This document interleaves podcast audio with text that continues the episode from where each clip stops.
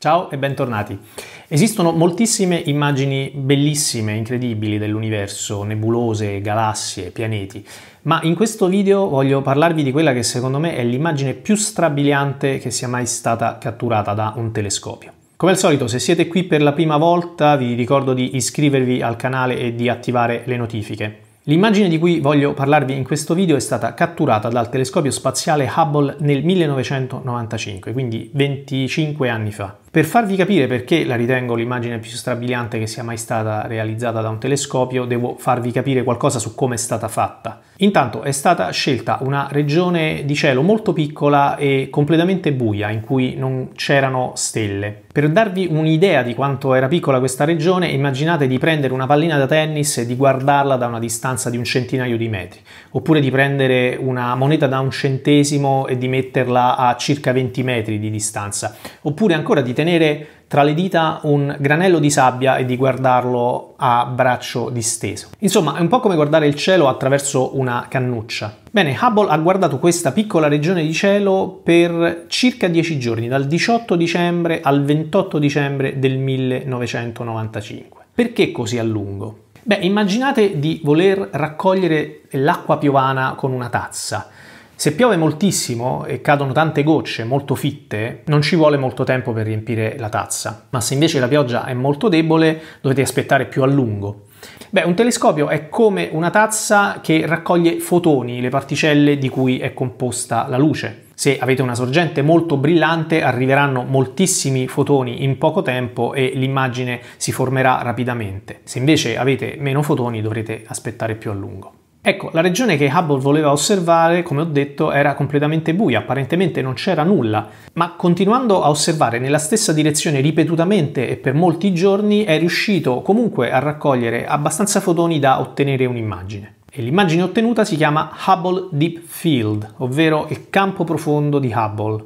Perché campo profondo? Che cosa vuol dire? Beh, vuol dire che Hubble ha osservato appunto una regione stretta e profonda, un po' come quando si fa un carotaggio nel terreno, scendendo giù nel sottosuolo. I vari strati di terra ci danno informazioni sulle ere geologiche, su quello che è avvenuto nella storia della Terra nel passato. E più andiamo in profondità, più riusciamo a raccogliere informazioni su epoche remote. Beh, il campo profondo di Hubble fa la stessa cosa, ma guardando lontano nell'universo e osservando regioni di universo così distanti che la loro luce ha impiegato miliardi di anni per raggiungerci. Quindi stiamo guardando attraverso un tubo di universo sottilissimo ma che attraversa quasi tutta la storia del cosmo. E che cosa vediamo nell'immagine? Vediamo migliaia di punti luminosi che non sono stelle ma galassie Ognuno di quei punti luminosi è un insieme di centinaia di miliardi di stelle, alcune sono più vicine a noi, altre sono lontanissime. Ricordate sempre che guardare lontano nello spazio significa anche guardare indietro nel tempo.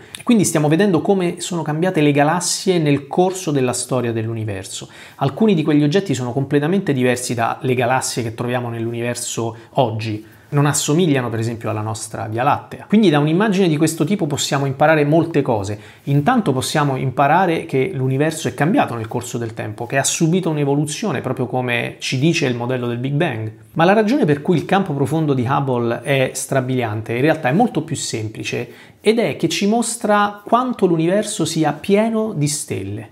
Quella regione di cielo non ha nulla di speciale, è identica a qualunque altra regione di cielo. In effetti nel 1998 Hubble ha fatto un'altra immagine del genere, ottenuta con la stessa procedura, però guardando in un punto completamente diverso del cielo, nell'emisfero meridionale, e ottenendo un risultato molto simile. Anche in quella immagine c'erano migliaia di galassie che non erano state mai osservate prima.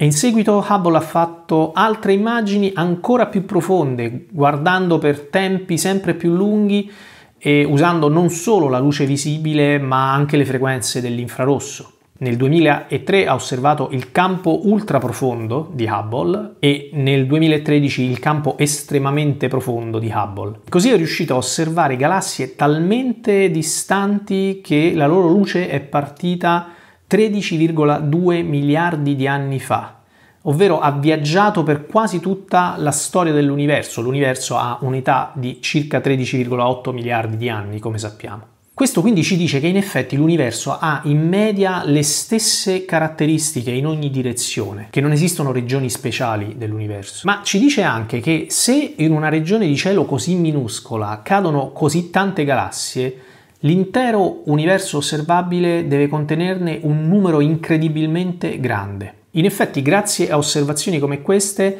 sappiamo che nel nostro universo esistono probabilmente migliaia di miliardi di galassie, ognuna delle quali contiene centinaia di miliardi di stelle, e questo complessivamente ci dice che l'intero universo osservabile contiene qualcosa come 100.000 miliardi di miliardi di stelle. Come ho già detto altre volte, è un numero più grande di quello di tutti i granelli di sabbia contenuti in tutte le spiagge della Terra. Per questo, perché ci mostra ancora una volta qual è il nostro vero posto nell'universo e come l'universo sia incredibilmente grande e contenga un numero sterminato di stelle, penso che il campo profondo di Hubble sia stata l'immagine più strabiliante che un telescopio abbia mai catturato. Fino a oggi, naturalmente. Bene, anche per questa volta è tutto. Mi raccomando, continuate a seguire il canale e ci vediamo alla prossima. Ciao!